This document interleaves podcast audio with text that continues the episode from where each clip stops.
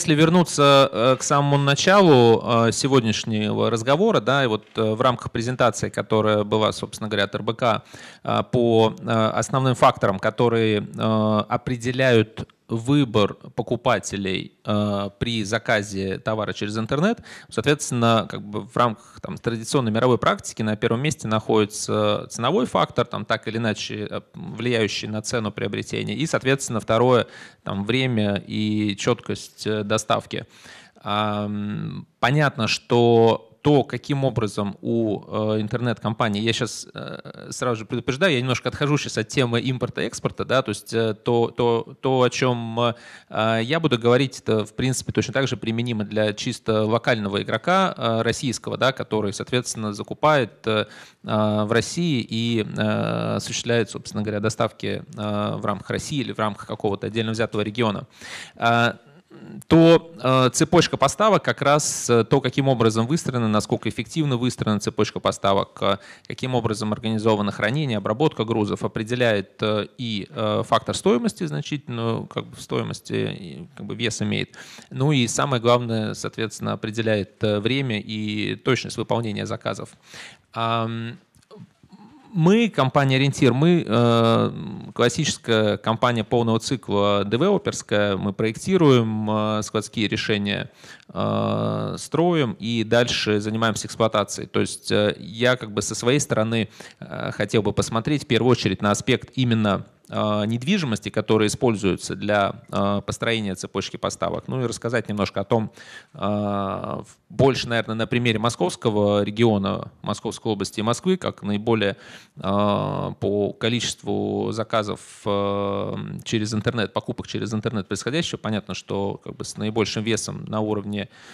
страны идущего. Неудивительно, что первое, с чего хочется начать, что количество и объем спроса со стороны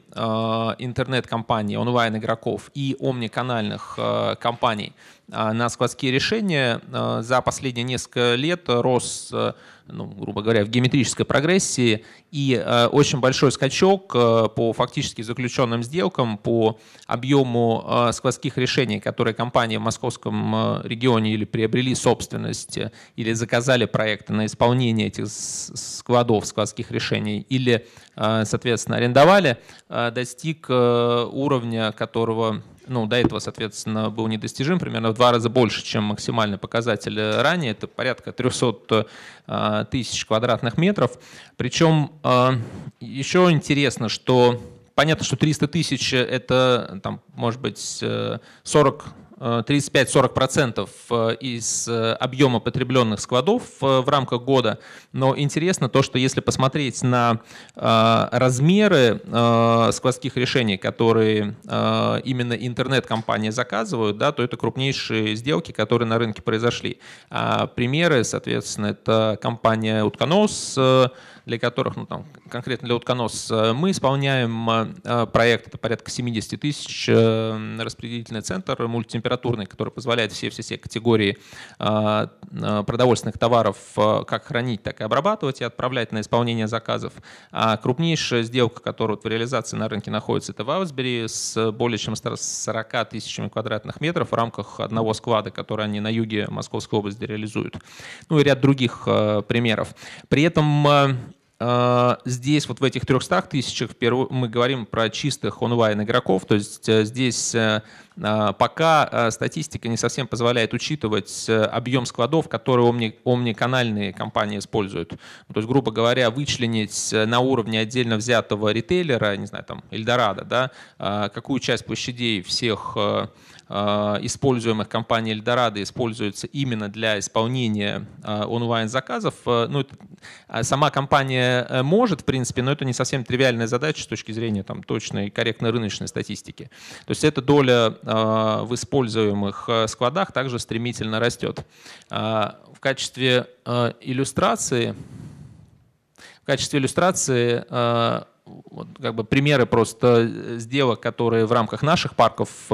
на севере Московской области происходящих. Ну, я, я как бы не совсем корректно будет называть название компании, но если 2012 год это порядка 5-10 тысяч, традиционная, как, наиболее вероятная среднестатистическая сделка, то, соответственно, примеры сделок, которые в этом году происходят, это склады едиными блоками 50-60 тысяч, которые позволяют ну, соответственно, а, не только обрабатывать э, растущий объем заказов, но и, соответственно, сделать э, закладку на 5-10 лет вперед для того, чтобы дальше эффективно а, цепочку поставок осуществлять. Я хотел бы на а, международный немножко опыт посмотреть э, построение распределенной системы складов – Здесь э, э, можно смотреть на самом деле на, на разные рынки, они так или иначе э, будут похожими характеристиками обладать. В данном случае там, наши консультанты из компании CBRE план там, типовую схематику организации складов на примере парижского рынка показывают, но любой крупный, крупный рынок в принципе будет похожую систему складов демонстрировать. То есть есть я сразу же хотел бы аналог э, того, как это в московском регионе организовано. Да? То есть есть э, э, у крупного онлайн-игрока есть большой распределительный центр, который наиболее вероятно в московском регионе будет находиться на уровне первой бетонки, на уровне А107. Это расстояние, которое ну, позволяет получить доступ э, к менее дорогой или значительно менее дорогой земле а, и в то же время осуществлять э, универсально распределение потоков дальнейшее, а, ну, при условии наличия там, правильной федеральной трассы, а, распределение потоков дальнейшее как в сторону города, так и в сторону области, так и федеральное распределение. Дальше в классике до конечного пользователя, которому необходимо доставить э, заказ, будет еще один, два или три точки передачи. А, система, которая сейчас э, используется, ну или начинает использоваться, и пока здесь серьезные вызовы есть а, в Москве, да, это где от э, распределительного центра а, товар будет э, формироваться ну, так скажем, пачками заказов для какого-то отдельно взятого района Москвы, отправляться, соответственно, большим грузовиком, не фуры, но скорее там 10-12 тонным грузовиком на распределительный склад, который находится на уровне МКАДа или внутри МКАДа, а, и дальше, соответственно, в рамках этого распределительного склада не, не происходит функции хранения в принципе как таковой, да, а происходит э, только перекладка из большого э, транспорта на, тот транспорт, который будет последнюю милю осуществлять. Соответственно, транспорт э, последней мили дальше повезет э, или э, уже непосредственно заказчику, или, соответственно, э, в точку получения заказа или, может быть, еще, если это Omni-канал, то, соответственно, это может доставка осуществиться в магазин. Если в отдельно взятом магазине, где заказчик хочет получить заказанный товар, нету там, вс всего, что он хочет получить, да, то, соответственно, это может быть просто еще доставка в магазин под конкретный, а, под конкретный заказ. А, дальше по мере, а, ну, по, по мере развития объема обрабатываемых заказов и, что важно, по мере роста требовательности получателей с точки зрения времени, точности выполнения, рост э, должен произойти именно вот в, в, как бы в уточнении этой цепочки между распределительным центром большим да, и конечным пользователем. Сейчас, если посмотреть на Москву, то достаточно просто выполнить э, РЦ, который, вот основной РЦ, находящийся на уровне бетонки, и э, намного сложнее найти те объекты, которые могли бы служить для того, чтобы перераспределять, то есть вот этих распределительных складов. Их, в принципе, как таковых, ну, готовых, как бы в классическом в классическом формате готовых практически не существует. При этом, соответственно, для девелоперов, ну, как бы я со своей стороны, своего опыта могу сказать, ну, как бы в целом э, рыночную оценку для девелоперов э, вот эти небольшие склады, они представляют достаточно такую, ну, сложную как бы и, э, возможно, слабо маржинальную задачу, потому что это небольшой объект недвижимости, но достаточно много, с учетом того, что это Москва, достаточно много там, дополнительных расходов, которые связаны с того, чтобы такой объект недвижимости исполнить. Ну и дальше с точки зрения э, дальнейшего э, роста Э,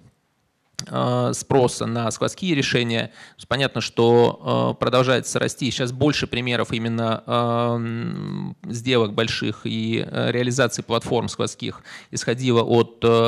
больше даже от российских онлайн-ритейлеров, как я упоминал, такие как Wildberry, Утконос. Точно так же, соответственно, там такие компании, как Лямода, Озон,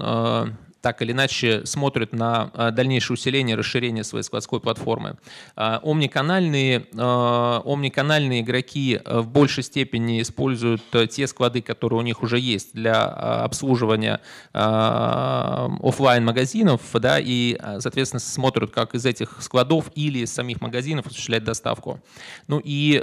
точка роста – это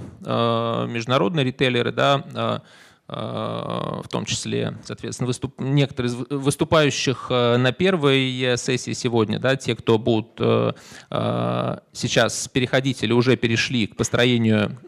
цепочки здесь, на территории России, вместо доставки из-за рубежа. Соответственно, от них, ну, по нашим оценкам, по оценкам консультантов, в течение следующих нескольких лет порядок площадей, которые, складских площадей, которые потребуются Э, там, в московском э, регионе, Питере и основных э, миллионниках находится в диапазоне где-то от 2 до 3 миллионов квадратных метров современных складов, которые потребуются для того, чтобы это обслуживать.